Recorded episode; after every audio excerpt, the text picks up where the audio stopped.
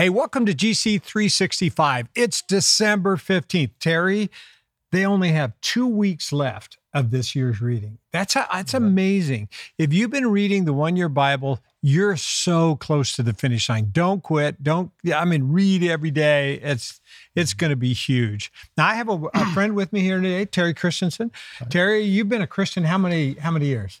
Oh, since I was 12 or something 12, like okay, which uh, is a few years, right? Yes. and what do you do for a living? What do you Uh, I work at Boeing in noise engineering. So for you the airplanes. engineer? Yep. Okay, so Terry, as a Christian, uh, we've been doing this one year Bible reading and all this, but I like to talk to to people about the power of the Scripture in their life. How has the Bible changed your life? I think it's helped me set the course and stay Mhm. on the course. I guess. Uh, Yeah. um, Now Yeah. you've heard a million sermons, right? Probably I don't know a a million, million, but a lot. right. But it still is fresh to you. Is that right? Is it still? Learn something new every every time I come. Yeah. And even in your reading, so you've read the Bible, you've read it a lot, you do that. When does it become really powerful you in your life? I think we're really kind of revealing is when you look back and realize Mm. all these things that have happened, they only make sense if there's If- God involved. I, Right. That's and exactly you- right. You, kind of see, well, that's what that meant. And Yeah. uh, Okay, so everyone's reading. We're all on December 15th. And if you're reading, we're reading this entire book of Micah today. There's four chapters here. We're going to read four chapters of the book of Micah. So have you ever heard a sermon on the book of Micah? Not that I recall. Okay. And I've never preached on the book of Micah. I'm not sure there's enough here to preach on it. So maybe if you're reading this, you're going, ah, this is just another story of somebody telling the bad things that are going to happen. And when you look at the Old Testament and some of these prophets that had some, they had a tough job to kind of, they gave a lot of bad news. I, uh, I think it gives meaning to the gospel, which is such a contrast to the bad news, the prophecy, but now it's the the gospel is the good news, right? Right. It's so good. So let me just hit a couple of these things as as you look at your reading as as we do. Uh, one of the very first things that stands out to me in chapter one is um, this word that says, "My people's wound is too deep to heal. It has reached to, into Judah and even to the gates of, of Jerusalem." At the very beginning, you find out that this Micah was around during Ahaz and Hezekiah, and some of these kings were actually good kings in Judah, uh, but Samaria, Samaria and Jerusalem are actually really close to each other. We were talking about it earlier. right. They're kind of on two mountaintops. you can actually see each other from these mountaintops. And Samaria is this uh, is the capital of all of Israel, and Jerusalem is the capital of Judah. And Judah had been more faithful to God than Israel. Israel uh, during Ahaz and Jezebel's time really went down. Um, but here, here's this Micah saying, "Hey, listen, the sins of Israel are leaking into Judah," which I think is really interesting, and and uh, you can see that he says this is a wound that's really deep. Then you go to chapter two, and and uh, uh, he begins to give these judgments. Um, I will reward evil with evil. You won't be able to pull your neck out of the noose. You'll no longer walk around proudly. This is going to be a terrible time. This was to a group of people that were like in power at that time, and he gave them some pretty tough news. Uh, how would you like to be Micah, that guy that had to give that? Some ways, we may be that way now. So Probably true. Well, I mean, think about uh, that. I know there's reasons why a lot of the prophets got killed because they didn't uh, necessarily give uh, great news. So another thing that stands out to me, though, even as I read this, I always try and find something. Is there any good news in here? And the last two chapters actually have a bit of good news, and this is kind of a reminder uh, uh, for me of the good news.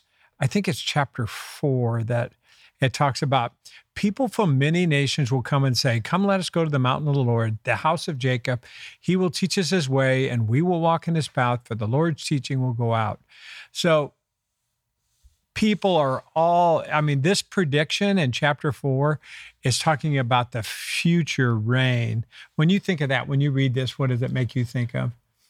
The future reign is the rapture, right? I think Right. when God, when Jesus comes back and Yeah. um, And we're all so. I, I've wondered. you know, they talk about the New Jerusalem, but I wonder if we're going to hang out in the Old Jerusalem for a while. It's, I've, I'm still trying to figure all that out. Uh, but what I like about this is that it says the mountain of the house of the Lord, and uh, it's going to become the most important place on earth. Now, what's fascinating about this is that it's interesting to me that Jerusalem is like one of the most important places. Right, and it's on a mountain top. Right? Yeah, it is. It's it's a mountain, Mount Moriah. Yeah.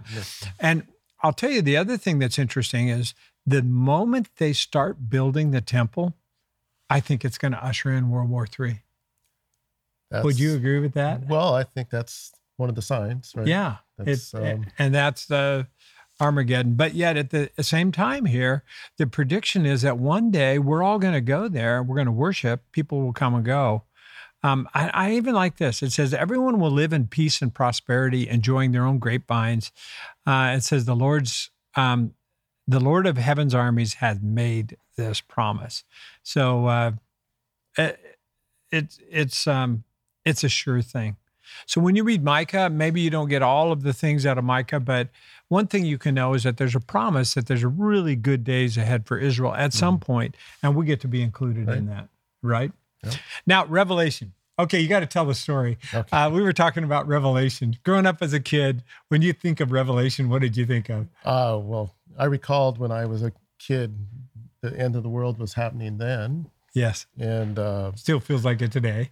I- when I was a kid, I was watching Saturday morning cartoons. I don't even know if they have Saturday morning cartoons Yeah, they do. anymore. But Yeah. uh, in the middle, the news came out that uh, Israel had invaded Egypt and was taking over the east or West Bank, I guess it is. Yeah. And I thought for sure that this is it.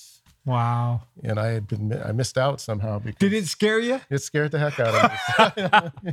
So- Well, that's a, I mean, that's a great story. And especially when you read this uh, uh, chapter six, it talks about the six seals. And when you read Revelation, what I like to do is focus on the things I understand, not the things I don't understand. Because here's John who has a vision. He's trying to describe what he sees in his mind. And I can't imagine looking even 50 years from now, Right. how would we describe what we see? I don't even know whether we'd have the words, you know. And here it is, thousands of years later, he's describing what he sees in his mind.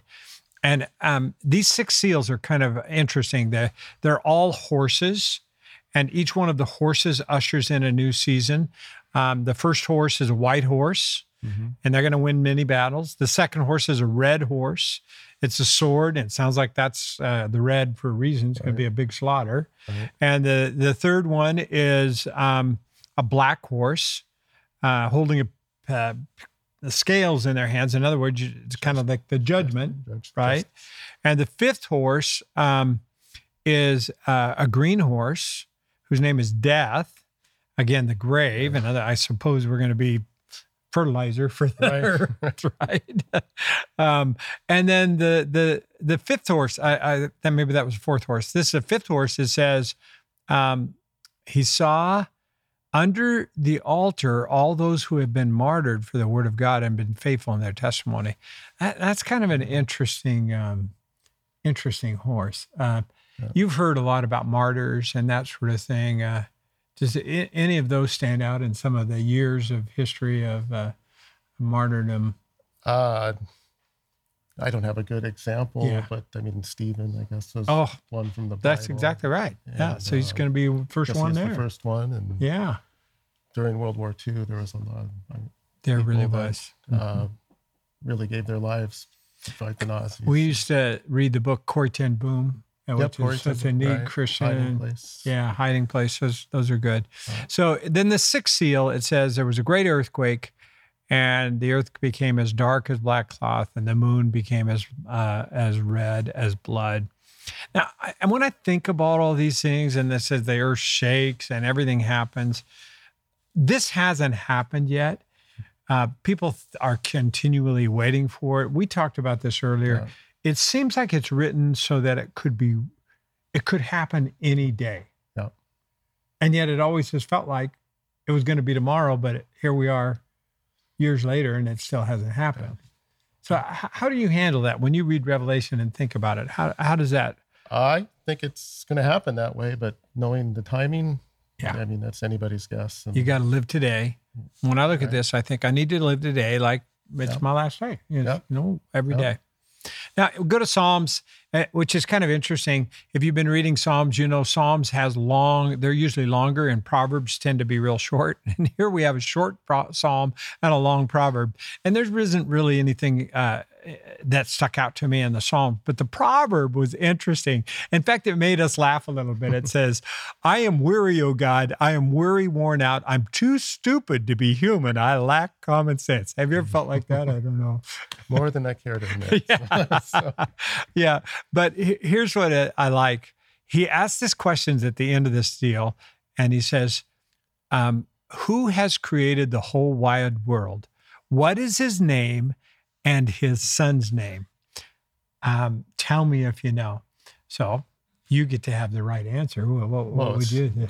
Yahweh and Jesus. Yeah, Yahweh and Jesus. So if you're listening, I mean, you're you go. Well, I know these. I know the answer to that. Essentially, he's saying you may feel like you're stupid, but those are the two answers you really need to know. I And agree. it's a good word for today. Yep. You know, as as we wrap this up, I want to just challenge you.